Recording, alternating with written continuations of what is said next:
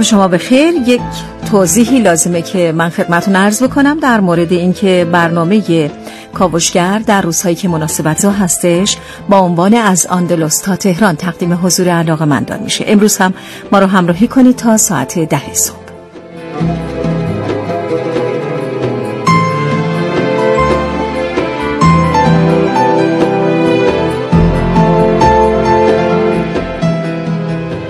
امروز برنامه از آندلوس تا تهران قراره که به موضوع معماری اسلامی بپردازه. اگر شما هم در مورد این موضوع نظر خاصی دارید و یا تجربه ای دارید می‌تونید با شماره تلفن های 220 هزار و 220 این برنامه رو همراهی کنید. ما مشتاق هستیم که صدای شما رو بشنویم.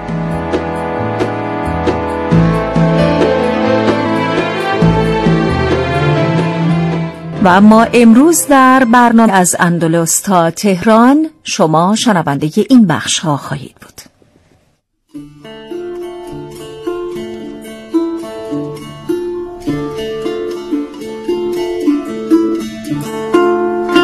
کشف جاذبه معکوس در معماری مسجد امام اصفهان با من ونوس میرعلایی.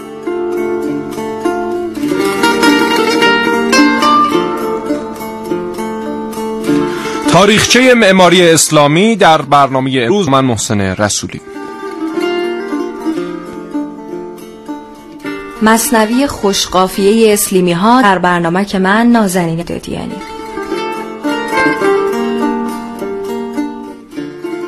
بناهایی که وامدار هنر و معماری اسلامی اند. با من حسین رضوی.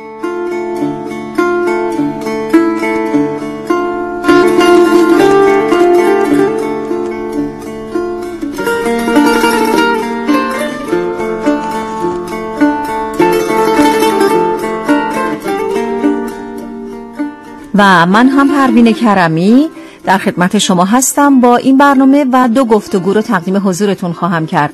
با جناب آقای مهندس ابوالحسن میر امادی مهندس مشاور و استاد دانشگاه و جناب آقای دکتر محمد مهدی محمودی استاد دانشکده هنرهای زیبای دانشگاه تهران و طراح دایره المعارف بزرگ اسلامی.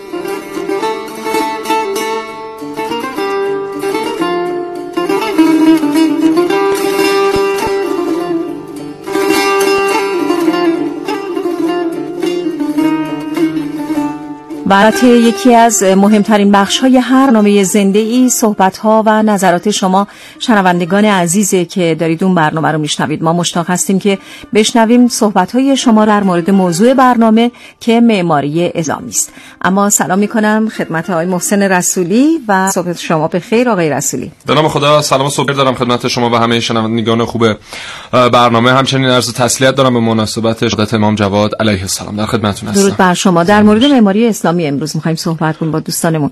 بله. می‌کنم بفرمایید. خب ببینید طبق نظر کارشناسان و معماران برجسته دانشگاهی و اونی که به صورت تجربی در واقع این کار رو به عنوان حرف پدریشون برگزیدن اولین هنری که تونست خودش رو با اسلام آهنگ بکنه و مفاهیم اسلامی رو در خودش بروز بده همین هنر معری بود بله. ما دیدیم در سرزمین های مختلف اسلامی زمانی که اسلام ظهور کرد و وارد اون سرزمین ها شد چقدر معماری این سرزمین ها تغییر کرد شکل ها بله. شکل بازارشون شکل سردابه هاشون مساجدشون بله. بله اتفاقا دیروز روز جهانی مساجد بود بله. و خیلی جالبه که ما امروز در برنامهمون مفصل خواهیم پرداخت به معماری مساجد اینکه در سرزمین های مختلف کشورهای مختلف اسلامی طراحی مساجدشون چه فرقایی با هم داره چه طراحی داخلیشون چه طراحی خارجیشون و معماری چقدر تونسته اون مفاهیم اسلامی رو تا به الان پس از گذشت 1400 سال ظهور اسلام اونها رو در واقع حفظ بکنه و نمادی بشه برای سرزمین های اسلامی. بله. خیلی هم عالیه چون اگر که حالا به کشورهای مختلف که به هر حال دینشون اسلام هست سفر کرده باشن دوستان شنونده متوجه میشن که در هر کدام از این کشورها بله. به قول شما نماد مسجدشون یک شکل شمایل خاصی داره بله. در کشور خودمون با اون همه رنگ و نقش زیبا و در کشورهای مختلف با طرحها و نقشهای مختلف درست. که واقعا نواز هم هستن امروز می‌خوایم این موضوع بپردازیم و امیدوارم که شما دوستان خوب شنونده هم ما رو همراهی کنید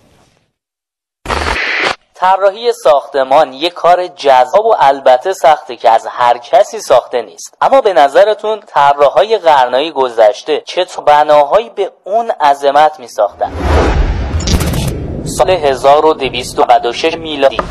قرار امروز یه بنا طراحی کنیم که می‌تونه مایه فخر این شهر باشه. یه کلیسای بزرگ و با شکوه. خارج کلیسا رو با سنگای مرمر تو سایه روشن سبز تیره و صورتی با رنگ سفید دورکاری کنیم. حالا برج و ناقوسشو اینجا و گنبد. یه لحظه سب کنیم. طراحی این گنبد یه مشکله. توی فضای 42 متری با شیوه چوب بستنی نمیشه نقطه مرکزیشو پیدا کرد. این یه روشه که تو قرن 11 یا رومانسک تو همه ساختمونا برای ساخت گنبد جواب بده. اما ظاهرا آقا گهواره ای اینجا جواب نمیده. قرن 15 فیلیپو برنلسکی. مرکز گنبد رو بالا ببرید. درست شبیه به یک جناق. به نظرم این فرم ذاتا کمه. خب این مشخصه معماری گوتیک دیگه. حالا می‌تونیم این ساختمون رو تمام کنیم.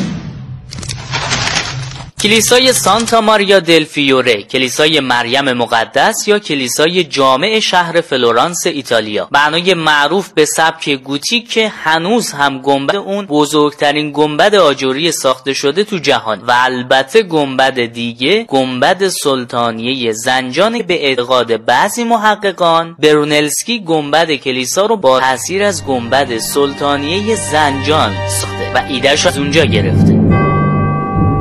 بیاین یه نگاهی به تاریخ اندازیم تو دوره گوتیک مشخصا تاقها به شکل جناقی در اومد و این درست همزمان با قرن 13 و 14 میلادی که سبک آذری تو ایران رواج داشته. احتمال میره شوالی هایی که تو جنگ های صلیبی بودن بعد از دیدن بناهای مسلمان این کلیساها رو سفارش دادن.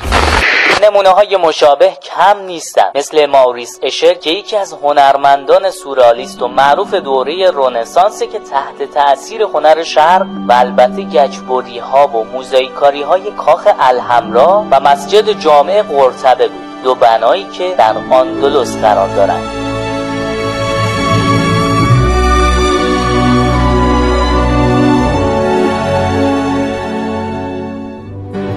نه و ده دقیقه است و در خدمت شما هستیم تا ساعت ده صبح. هفته تکریم مساجد رو گرامی میداریم و موضوع برنامه امروز هم که معماری اسلامی است می‌خوایم بپردازیم به این موضوع که موضوع بسیار جالب و جذابی هست. از مهم نقش های مساجد آقای رسولی ترویج فرهنگ اسلامی و افزایش وحدت مردم مسلمان بله. هست. اینها نباید هرگز فراموش بکنیم. یه ارتباط تلفنی داریم آقای رسولی با جناب بله. آقای مهندس ابوالحسن میرمادی مهندس مشاور و استاد دانشگاه که الان خط هستن آقای مهندس میرمادی مادی سلام عرض می کنم صبحتون بخیر. من هم سلام عرض می کنم خدمتتون. خدمت جنوبالی و شنوندگان عزیز. درود بر شما. آقای رسولی هم توی استودیو حضور دارن آقای مهندس سلام. صبحتون بخیر. خدمت شما هم سلام عرض کنم جناب آقای رسولی. زنده باشید. خدمتتون هستیم خواهش می‌کنم. ممنون که این ارتباط با ما پذیرفتید. آقای مهندس بفرمایید که چقدر زمان برد از ظهور اسلام و حالا ورود اسلام به سرزمین های مختلف که اکثرا هم سرزمین های عربی بودند تا هنر معماری تحت تأثیر مفاهیم اسلامی قرار بگیره. یعنی چقدر طول کشید تا ما در معماری خانه ها قلعه ها و حالا اماکن عمومی مخصوصا تونستیم مفاهیم اسلام ببینیم و معماری اساق بکنیم به یک نوع سبک معماری خاص. بله. هر که من تصورم این است که همون سال ده, ده سالهای اول در واقع ورود اسلام به کشورهای مختلف بله. جوای مختلف تاثیر خیلی سریعی رو روی فلسفه و نگاه انسان به جامعه و کل روابط و همینطور در معماری تاثیر گذار بود. و اثرش هم در ایران اگه ارزو کنم می‌بینیم که بلافاصله آتشکده هایی که قبلا بودن بسیاریش تبدیل به مساجد شد و پایه اصطلاح معماری اسلامی روی همون ساختمان های مذهبی و بعد در خانه ها تاثیری گذاشت که می‌تونم از بکنم که اون سال اول میشه گفت دوره تکاملی این قضیه بود که دیگه در عمق شهر و در عمق خانه ها تأثیر گذار بود. چون گسترش اسلام بسیار سریع بود در کشور نسبت به ادیان دیگه. و خود این باعث شد که این فرهنگ بلافاصله در خانواده ها رسوخ پیدا کنه جوامع و کل سیستم رو تحت تاثیر بده بله. خب آقای مهندس میرمال ببینید ما در خودتون استادی در این زمینه در بررسی معماری اسلامی دو تا در واقع پارامتر رو در نظر می‌گیریم. یکی گستره زمانی یکی گستره مکانی. حالا لحاظ گستره زمانی مثلا میگیم از بدو ورود اسلام به کشورهای اسلامی تا روی معماری مدرن ما او معماری اسلامی رو داشتیم. اما از لحاظ گستره مکانی می‌بینیم که تنوع تنوع مختلفی هست در کشورهای مختلفی که در واقع تحت تاثیر اسلامی بودند به عنوان مثال هند یک نوع معماری خاص خودش رو داشته. ترکیه به همین ترتیب ایران در واقع باز معماری اسلامی خاص خودش رو داشته. یه مقدار از این تنوع برای ما بگید که چطور عین تنوع داشتند تونستن اون محور اصلی هنر اسلامی رو در خودشون حفظ بکنن. بله که به طور کلی ما چهار اصل رو برای معماری شهرسازی قائل هستیم. بله. یکی به اصطلاح وجود محور وجود در واقع طبیعت و اقلیم دیگری معنویت و سوم علم و یکی هم زمانه. اینها همه در فرم هایی که معماری می‌گیره موثر هستند. طبیعتا وقتی که ما راجع به طبیعت و وجود و انسان صحبت می‌کنیم انسان ها در مکان های مختلفی به صلاح زندگی می‌کنن و شرایط اقلیمی متفاوتی دارن. ولی به طور کلی اون مسئله مدتش که پایه فلسفی دارد در همه مشترکه. یعنی ما این در عین تنوع و کسرتی که در فرم های معماری در چه در آفریقا تا هند و در ایران و جاهای دیگه در معماری اسلامی ببینیم یه فصول مشترک اینا دارن که اون اصل سلسله مراتب که در معنویت و به عنوان ارن اسلامی در معماری ما دیده شده. اون بله. وجه مشترکش می‌تونم از بکنم که میشه گفت که بوده اسلامیش هست که با تعریف مشترک می‌بینیم اینها دارن. و مسئله دیگری که من خیلی روش تاکید دارم این است که ما به طور کلی اسلام به خصوص در اون زمان بر اساس علوم و تکیه بر علوم و علوم پایه خیلی زیاد داشته و نسبت به ادیان دیگه ای که مسیحیت یه مقداری فقط رو مسائل آن جهان بود بله. علوم گسترش پیدا می‌کنن و ما می‌بینیم که معماری تمام اقلیمی های اسلامی پایه های علم حسه و اون هندسه تجریدی چه در نقوش و چه در نقوش داخلی و چه در هندسه فضایی فوق العاده این مؤثر بوده و فرم فضا و خط آسمان در اینها در واقع یک نشانه یک تحول فلسفی در معماری اسلامی. درسته. خب آقای مهندس با وجود همه این بحثای زیبا شناختی که معماری اسلامی میشه در موردش بحث کرد چرا ما در حال حاضر در کشورهای اسلامی حالا درست ابنی های تاریخی همچنان هستند. مردم برای دیدنشون میرن مراجعه می‌کنن. اما در مثلا خانه های جدیدی که ساخته میشه در پاساژ های جدیدی که ساخته میشه در اماکن جدیدی که ساخته میشه یه مقدار اون معماری اسلامی کم رنگتر شده و اون معماری مدرنه یه مقدار داره رو نمایی می‌کنه. علت اصلیش رو چی می‌دونید؟ هر که من تصورم اینه که معماری آینه افکار جامعه است. ما بله. نمی‌تونیم که یه جور فکر بکنیم و بعد نتیجه عملمون به یه شکل دیگری باشه. این به هر حال مدرنیته یه دوره خوب به هر حال تمام دنیا رو گرفت و در واقع توی معماری اثرات بزرگی گذاشت. نه تنها در ایران بلکه در کل اروپا آمریکا. و بعد به یک هویتی در معماری و شهرسازی رسید و من تصورم این است که این دامنگیر همه دنیا بود و الان بعد از این دوره مدرنیسم بله.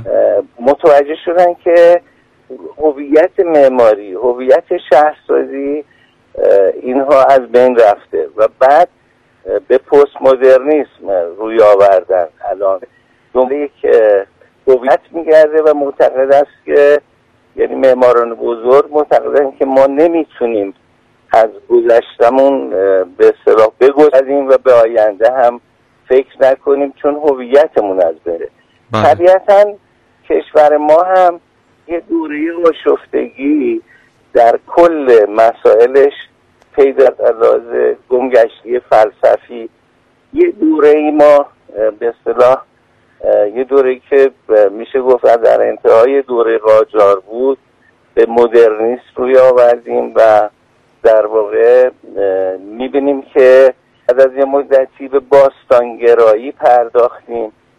یه دوره تاریخ رو حذف کردیم و ولی اینها به نظر من یه دوره گذرای هستن. ضمن که ما تمام ثروت های ملیمون رو متاسفانه از دست میدیم به خاطر این تنوع افکار و تشتت افکار ولی طبیعتا الان نگاهی که در معماران روشنفکر ایران و کل جهان هست اینه بله. که ما هویتمون و گذشتمون رو در اتصال با حال و آینده نمی‌تونیم فراموش کنیم درست. البته در همین دوره مدرنیسم ما می‌بینیم که در بسیاری از ساختمان دولتی مثلا فرض مثلا مجلس سنا که ساخته شد بله. یه نگاهی به تمام نقوش و اون خطوط معماری ایرانی دوره اسلامی مثل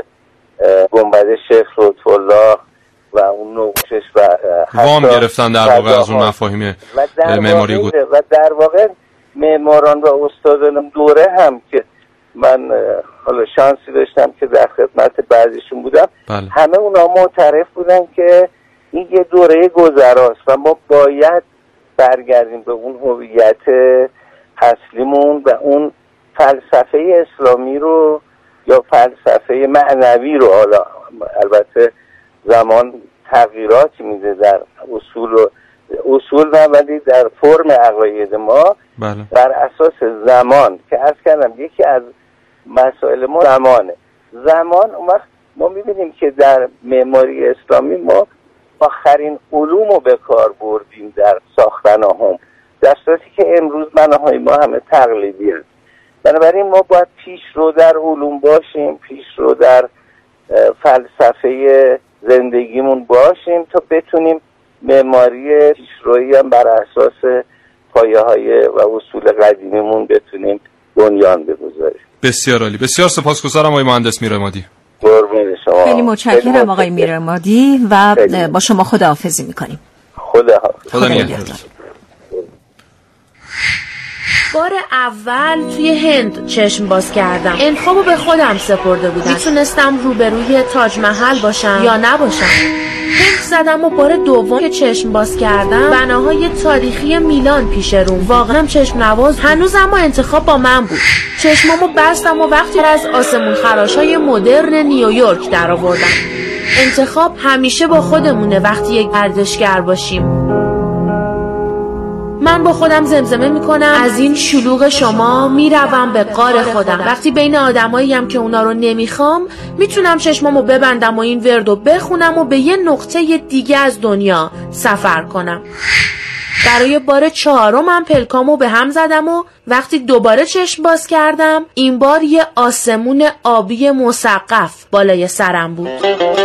توی محوطه ای که صدای خودم میپیچید و میپیچید و میپیچید و یه صدای دیگه هم از دور هر لحظه به هم نزدیکتر.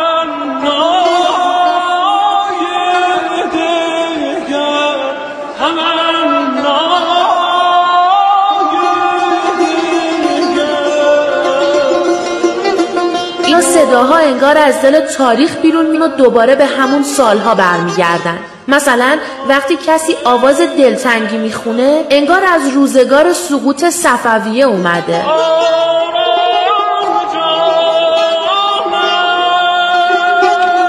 یا وقتی یه بچی راه میفته انگار خر یک کودتا رو از تاریخ معاصر آورده باشن. اینجا همه صداها بالا و میپیچن بین گلبوته های سقف و انعکاس پیدا می‌کنن تو دل تاریخ توی مسجد امام اصفهان همه چیز رو به بالاست. صداها، حرفها و آوازها و نگاه و نگاه ها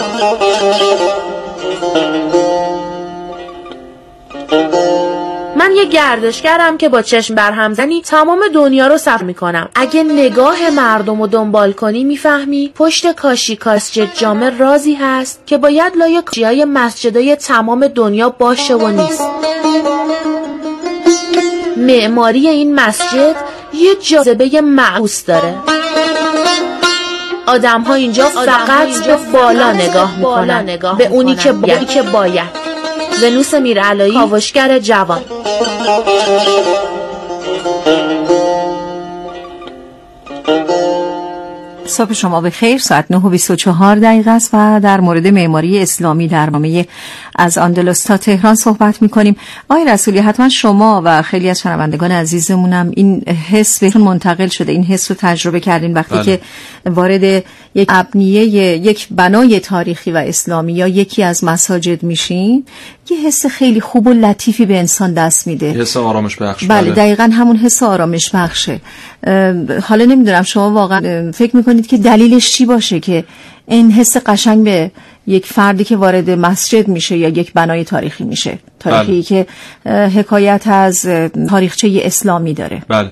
ببینید خب ما ابتدای برنامه هم گفتیم که در واقع معماری اسلامی به این دلیل رشد کرد در یک بازی معماری مدرن. به این دلیل بود که مفاهیم اسلامی اومده بود در قالب یک هنر بروز پیدا کرده بله. بود یعنی چیزهایی که مربوط می‌شد به روح و روان انسان ها حالا شکل ظاهری به خودش گرفته بود بله. و این باعث می‌شد که زمانی که شما وارد یک مسجد می‌شدید وارد خانه هاتون می‌شدید اجزایی و المانهایی به خونتون اضافه شده بود که باعث شده بود شما آرامش بکنید و معماری اسلامی حالا جدای از همین مفاهیمی که داره یکی از دلایل رشدش در سرزمین های اسلامی این بود که خیلی متناسب با محیطی که مردم و مسلمین داشتن زندگی می‌کردن بود. یعنی مثلا شما بادگیرها رو در نظر بگیرید. بله. خب بادگیرها اکثر مناطق مسلمان نشین در همین غرب آسیا خب کشورهایی هستن که آب و هوای گرمی دارن. بله. عربستان عراق غرب ایران. خب در این مناطق شما نیاز دارید که یک سیستم تهویه خوبی منزلتون داشته باشه مسجدتون حالا مکانی که دارید درش زمان سپری می‌کنید. خب بادگیرها خیلی اومدن کمک کردن. چون زمانی که باد میوزید اون باد خنک رو می آوردن و وارد خونه می‌کردن وارد بله. مسجد می‌کردن به یک گردش هوایی صورت می‌گرفت.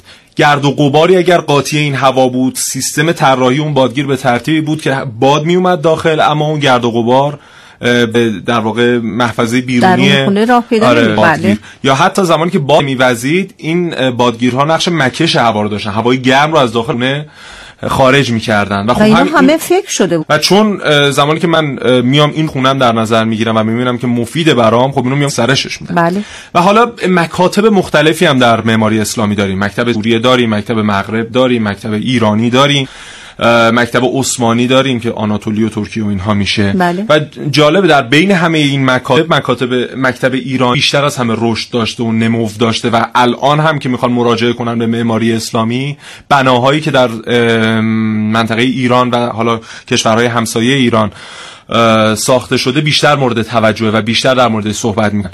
شما یک زمانی یک ای رو به, به دو نفر میسپارید به دو تا هنرمند. بله. یکیشون با در واقع درجه کیفیت پایینی اون محصول نهایی رو به شما عرضه می‌کنه یکی با درجه کیفیت بالا. خب معلومه ماندگاری اون که با درجه کیفیت بالایی کار کرده بیشتره بله. و دقیقا معماری اسلامی هم همین بود. یعنی یک مفهومی بود که به معماران کشوران مختلف سپرده شد.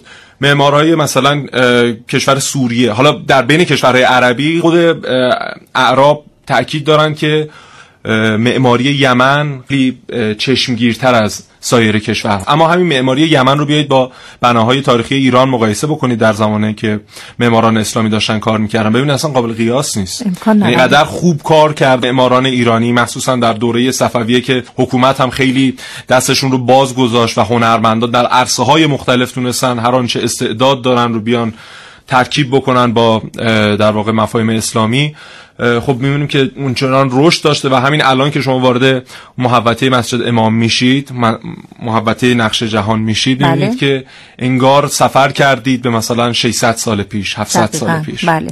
و چقدر جالب خیلی مواقع شده من فکر کردم حالا این صحنه هایی رو که می‌بینم از مساجد و ابنیه اسلامی پیش خودم میگم که با ایرانیان در زمانهای بسیار دور بله. با ابزار و آلات بسیار ابتدایی چطور تونستن یه همچین معماری زیبا و چشم نوازی رو به وجود بیارن بله. و اینقدر هم در دورانهای مختلف به هر حال دستخوش تغییرات مختلف می‌تونست بشه بله. اما نشده و خدا رو شکر تا این زمان رسیده به دست ما و هنوز هم داریم ازشون به خوبی استفاده می‌کنیم و در واقع بهشون مینازیم در سراسر دنیا با توجه به اینکه زیباترین نقش و نگارها رو هم میشه در این ابنیه دید. بله. و واقعا افتخار می‌کنیم به حالا در مورد این مسالهی که در دوران اوج اسلام معماری ایرانی کاربرد داشته مفصل در بخش بعدی صحبت خواهم کرد که چطور ما تونستیم از اجزای طبیعی خالی کشورمون استفاده بکنیم برای اینکه بتونیم هنر رو بهتر بروز دقیقاً. متشکرم. و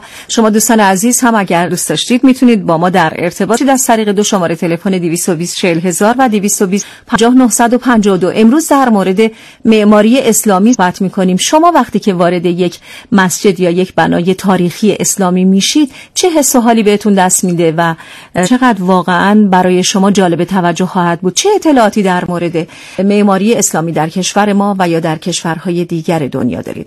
به ما بگید و ما هم استفاده می‌کنیم از صحبت های شما.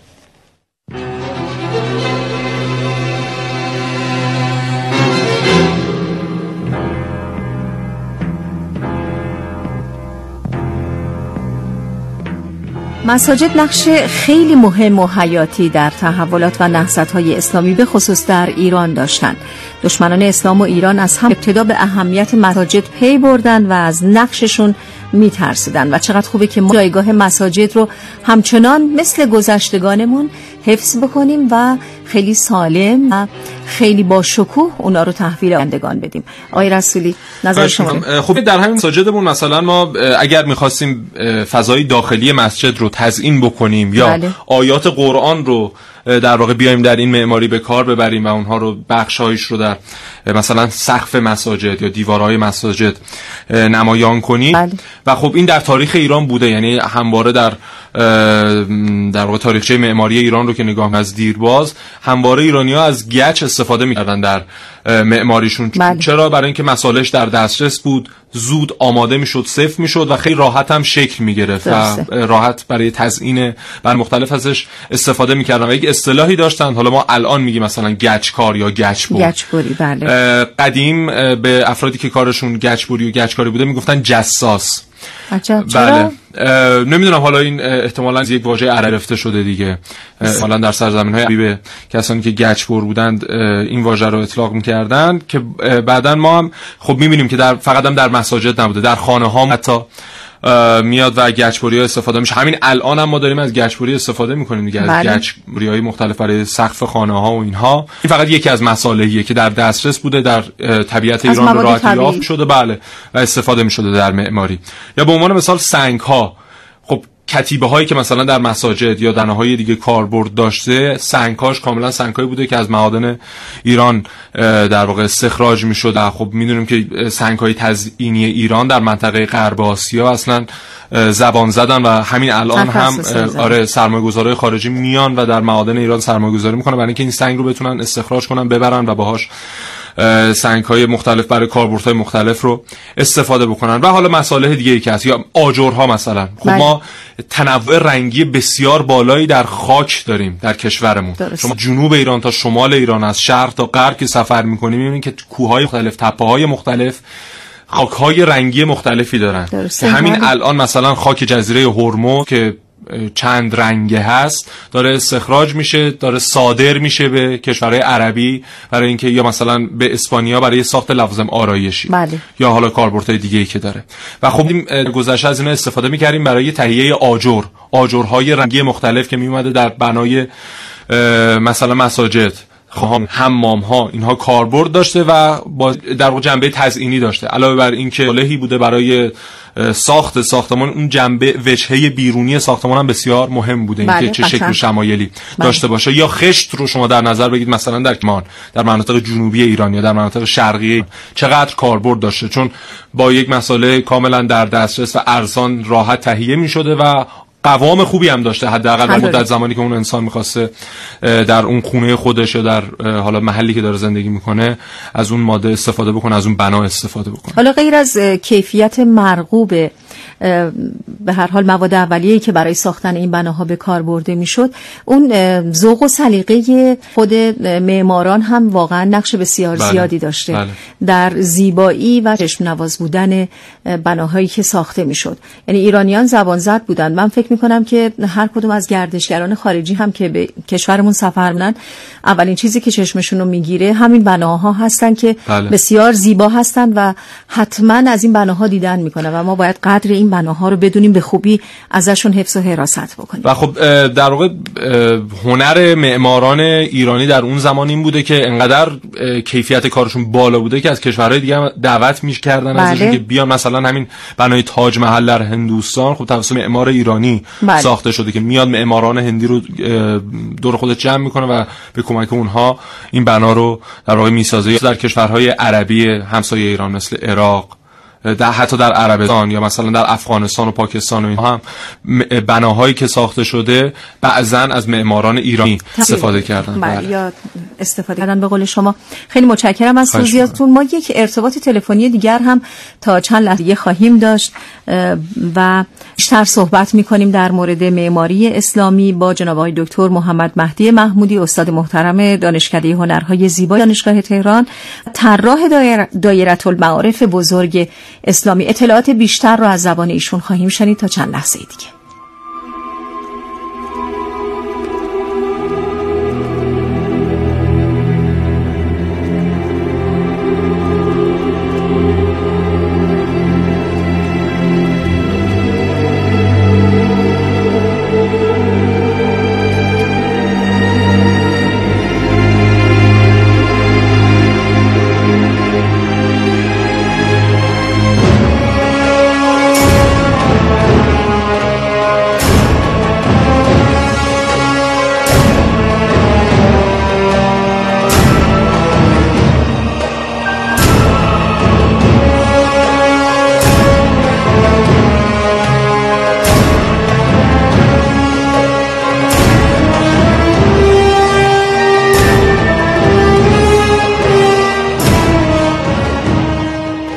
بله ارتباطمون برقرار شده با جناب آقای دکتر محمد مهدی محمودی دانشکده هنرهای زیبای دانشگاه تهران و طراح دایره المعارف بزرگ اسلامی. آقای دکتر محمودی سلام و روز بخیر میگم به شما.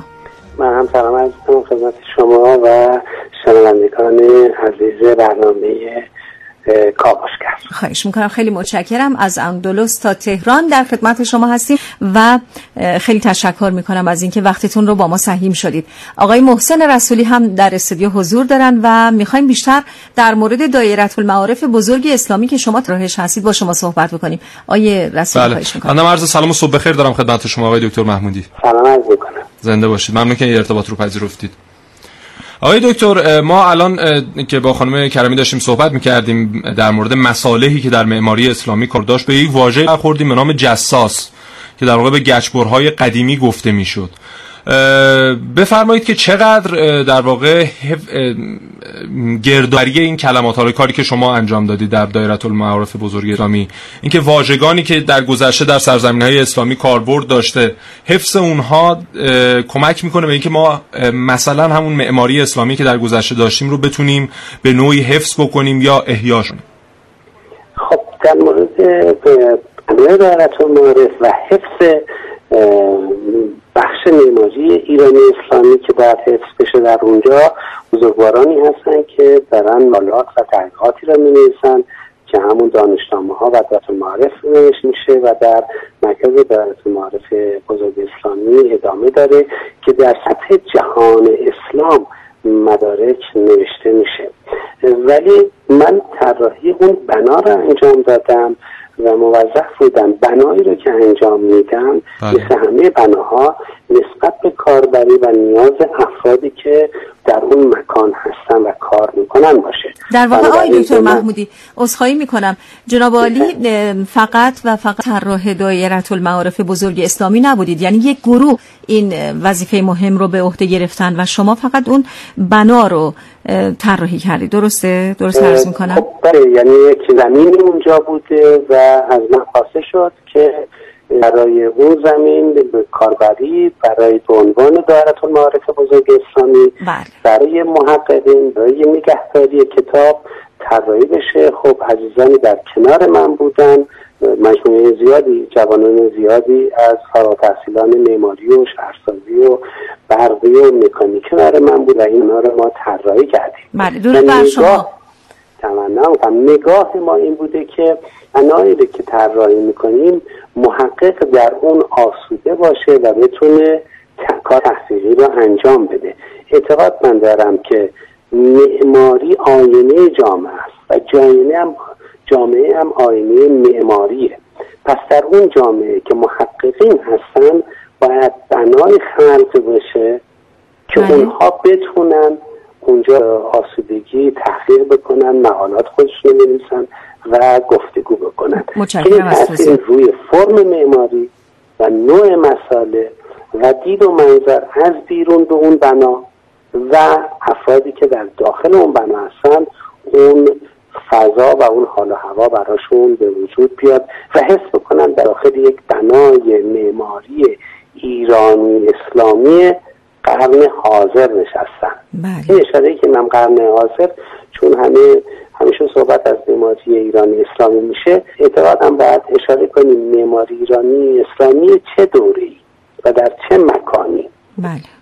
چون معماری هم تاثیر از فرهنگ می‌گیره هم از آین می‌گیره هم از سرزمین می‌گیره هم از زمان می‌گیره. بله. بنابراین معماری که ما انجام میدیم برای در تهران بوده. این دوره و این زمان ساخته شده. برای فرهنگ ایرانیان ساخته شده و برای جهان اسلام بوده. بله. آقای دکتر محمود اتفاقا در نظر بله. اتفاقا همین سوال می‌خواستم از خدمتون بپرسم که اگر ما بخوایم حالا روندی رو پیش بگیریم بگیم که می‌خوایم معماری اسلامی رو اگر در یک دوره ازش قفلت شده دوباره احیا بکنیم آیا این به این معناست که ما دقیقا همون بناهایی که مثلا در 500 سال گذشته هزار سال گذشته ساختیم همونها رو دوباره عینا بیایم بازسازی بکنیم یا نه؟ در حال حاضر باید بیایم اون رو در واقع ممزوج کنیم با معماری مدرن با شیوه جدید نگاه منه. من اعتقاد دارم اگر امروزه ما معماری بسیار خوب دوران صفوی را تکرار بکنیم یک بیحرمتی به اون معماری اون زمان و معماران اون زمان شده.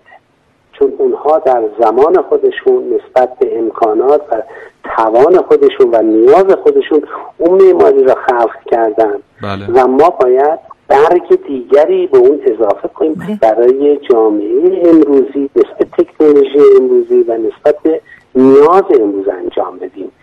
ولی اگر نگاه به گذشته نداشته باشیم کاملا غلطه. باید ارتباط باشه اگر یک مروری روی معماری ایرانی اسلامی داشته باشیم می‌بینیم که بله دوران صفوی وجود داره دوران زنگیه وجود داره دوران قاجار وجود داره که معماران ما رفتن اروپا و چیزهایی را یاد گرفتن و آورن ترکیب کردن با معماری گذشتمون همینطور هم باید ادامه بدیم ما معماری معاصرمون را داشته باشیم که معماری ایرانی مونه در سرزمینی که فرهنگ و آینمون ایرانی و اسلامیه ولی باید امروزی باشه. خب در حال حاضر فکر می‌کنید در بین همه کشورهای اسلامی کدوم کشور بیشتر در زمین رو بوده؟ یعنی تونسته حالا چه در زمین بازسازی چه نوآوری در زمین معماری اسلامی قدم های مثبتی برداشته؟ مثلا همین منطقه غرب آسیا رو که نگاه بکنیم. خیلی از کشورهای اسلامی فرهنگ غنی نداشتن. بنابراین نتونستن معماری خوبی رو داشته باشن چه در گذشته چه در امروز. بله. ولی به فرض در مصر در هند در ایران بله. در مراکش در مال الجزایر اینها کشورهایی بودن که معماری خودشون و فرهنگ خودشون را داشتن. بعد وقتی کشور اسلامی شده با آین اسلام معماری جدیدتری را بردن. بنابراین ما بناهاش را داریم می‌بینیم حتی در سوریه. ولی در به فرض جنوب خلیج فارس در عربستان یا در قطر و عمان معماری با ارزشی وجود نداره. فرهنگ غنی هم نبوده. بنابراین معماری که امروزه ساختن یک مرتبه از خارج گرفتن بله تکنولوژیشون از ما قوی تره ولی اون هویت و پشتوانه را آدم توی معماریشون نمی‌بینه. و از کشورهای دیگه کاذب روی نما آمده ولی در عمق وجود نداره. بسیار بسیار سپاسگزارم دکتر محمودی. تمنا می‌کنم. تشکر. باشید روز خوبی داشته باشید. خیلی متشکرم آقای دکتر محمودی. از حضور شما و صحبت شما در این برنامه استفاده کردیم. آرزوی موفقیت می‌کنیم برای شما و با شما خداحافظی می‌کنیم. خیلی ممنون خدا شما. خدا نگهدار.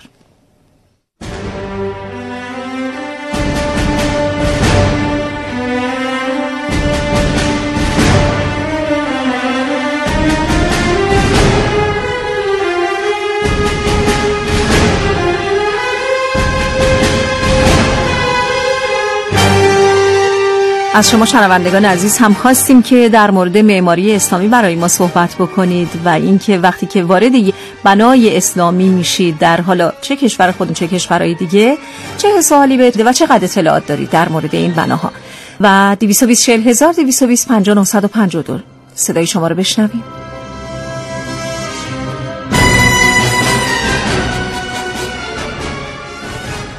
من خواستم راجع به معماری ایرانی ادامی به مطلب بگم. من کارشناس ارشد معماری هم ولی بیشتر تو حوزه مرمت دارم کار می‌کنم. یه مشکلی که حوزه مرمت داره این که خونه های دمی با توجه به فرم و ترکیب بندی و ترازی که نسبت به کف کوچه قرار گرفته معمولا نسبت به کف کوچه یه ارتفاعی پایین تره که به صورت همون حیات مرکزی و گودال باغچه ما واسه مرمت یه مشکلی که داریم اینه که اگه قرار باشه آشپزخونه ای تو این محیط ساخته بشه که در آینده بخواد اینجا به عنوان اقامتگاه استفاده بشه یه سری قوانینی متاسفانه اداره بهداشت گذاشته که مثلا ارتفاعش باید سمت باشه. از صورتی که شناج و اسکلت ساختمون این اجازه رو شما نمی و این بنا باز همینجوری میمونه مستحلک میمونه و استفاده ازش نمیشه. می‌خواستم یه تمهیداتی باشه که اداره میراث جهانگردی یه نشستی داشته باشن با اداره بهداشت که این مزلات چنینی بتونه حل بشه که بقیه هم مجبور به تخلف نشن.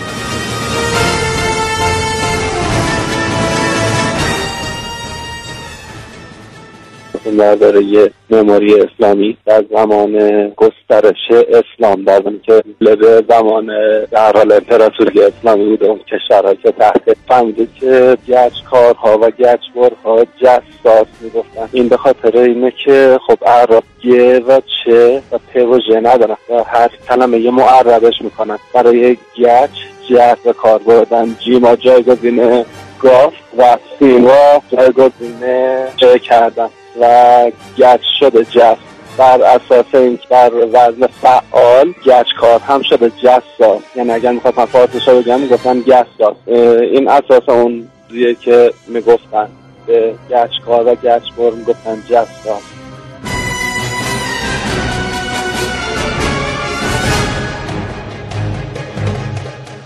بله ممنونیم از توضیحات شما دوست خوبمون. و البته با مشورتی که با آقای رسولی داشتیم توی استودیو ما هم به همین نتیجه رسیدیم که با توجه به اینکه حالا زبان عربی بعضی از صداها رو بعضی از حروف رو نداره احتمالا تاثیر حالا اون کلمه گچ بر زبان عربی هستش که به جچ ساز بله بله. تبدیل شده. اصلا عرب ها به گچ میگن جس. جیم و ساد. بله. که حالا به گچار هم متعاقبا می‌گفتن جساس. بله. به هر حال ممنونیم. توضیحات شما. دوست خوبمون.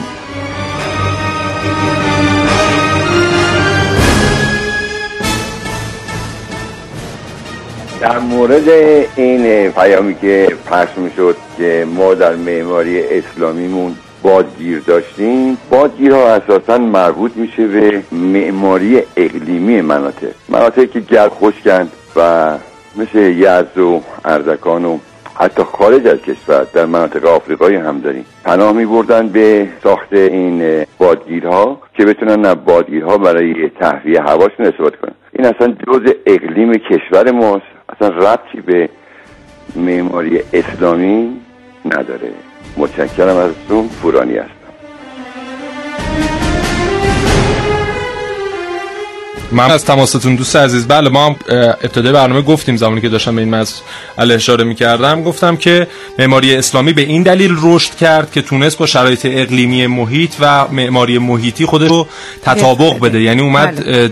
در واقع با حفظ اون بادگیرها های دیگه به بناها اضافه کرد که شد اسمش رو بذاریم معماری ایرانی و اسلامی. بله بادگیرها پیش از اسلام هم بودن و یک در واقع المان مثبت هستن. در مناطقی که یک عنصر مثبت هستن در مناطقی که هوای گرم و خشکی دارن.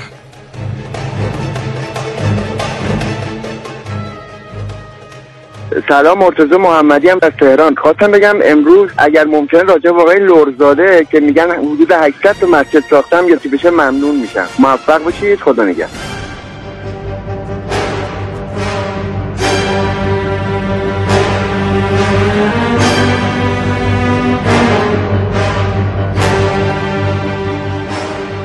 خیلی متشکریم از همه دوستانی که تماس گرفتن با این برنامه و صحبت کردن نظر خودشون رو گفتن و اطلاعاتی رو هم در اختیار ما و شنوندگانمون قرار دادن. ما بقیه برنامه رو تقدیمتون می‌کنیم. یه بخش دیگه از برنامه رو به اتفاق هم میشنویم.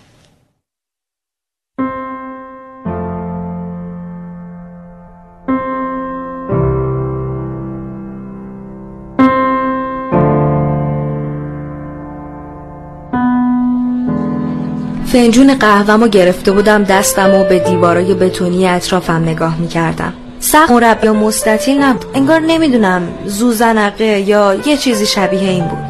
به دوستم گفتم این چرا انقدر خاکستریه؟ گفت نه دیگه اون چراغا هم هست. به چراغا نگاه کردم. زرد زرد بودن. دیوارای خاکستری لوله ها و سیم های بیرون اومده از سقف و دیوار و اصلا همون نمی‌دیدن. سادگی و اینکه بیپیرایگی و اینکه از پیش ساخته ها استفاده کنه از قطعات پیش ساخته استفاده کنن بلند مرده باشه و بی توجهی به گذشته و فرهنگ و تاریخ و زمینه های فرهنگی اجتماعی سیاسی تاریخی موجه شکل بدن و یک منشور رو براش مدون کنم. چشامو بستم.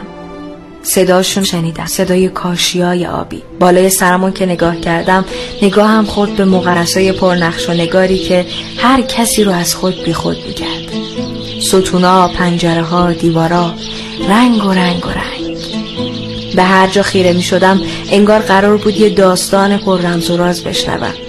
هر کدوم از اون نقشای علمی چشمم و مهمون می‌کردن به مصنبی خوشقافیهی که هزاران سال ادامه داشت. تو فکر بودم که صدایی شنیدم.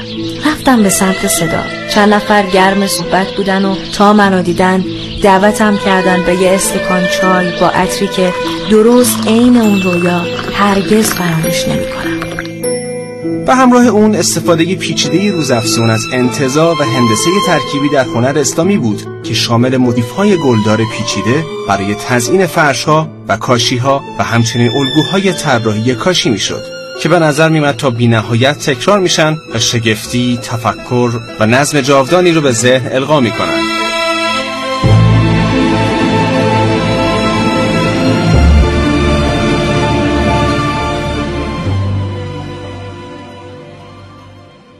بله. یکی از دوستان آقای رسولی شنیدیم که گفتن در مورد آقای لورزاده هم صحبت بله. بکنیم. معمار و نقاشی که به هر حال نقش بسیار مهمی در معماری اسلامی در کنار عزیزمون داشته و حالا می‌خوایم که یه مقدار در مورد ایشون صحبت بکنیم. بله استاد قرار درسته. استاد حسین لورزاده در واقع پینه پدریشون رو ادادن پدرشون استاد محمد لورزاده یکی از معماران برجسته بودن.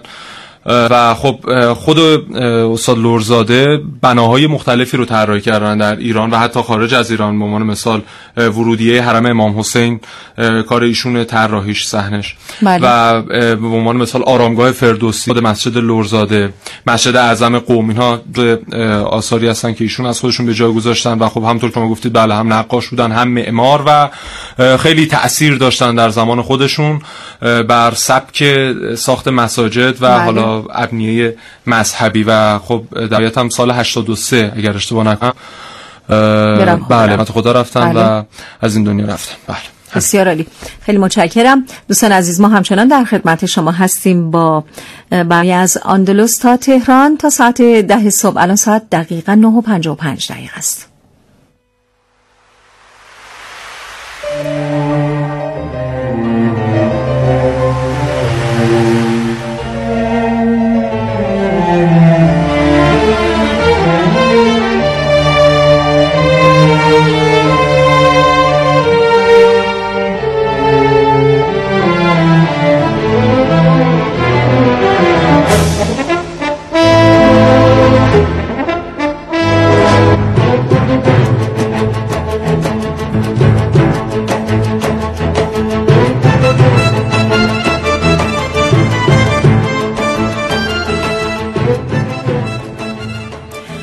همچنان در خدمت شما هستیم و چون دقایق پایانی هست آقای بله. رسولی اگر که باز هم مطلب دیگری باقی مونده. خواهش می‌کنم. من فقط یه اشاره بکنم سبک معماری حمام های ایران.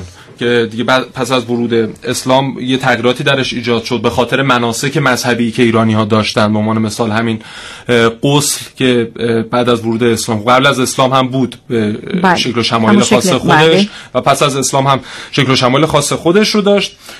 به خاطر ما می‌بینیم که مثلا طراحی حمام ها چقدر تغییر کرد. چقدر جالب بود. یعنی خب شما در فصول مختلف از یک درجه دمای خاصی که در محیط بود باید وارد می شدید به یک حمام گرم. و طراحی و معماری حمام ها به ترتیبی بود که شما در واقع ناگهان این اختلاف دما رو تجربه نمی کردید کم کم وارد یک اتاقکی می شدید اونجا ماشین مقدار گرمتر بود. باز یه اتاقکی دومی بود گرمتر می و در نهایت شما می رسیدید به فضای اصلیه و همینطور برای خوج از حمام بله، به هر بله. حال این اتفاق می افتاد این تغییر دما بله. صورت می گرفت معماری به ترتیبی بود. مثلا حالا اصطلاحا می‌گفتن گربه روها.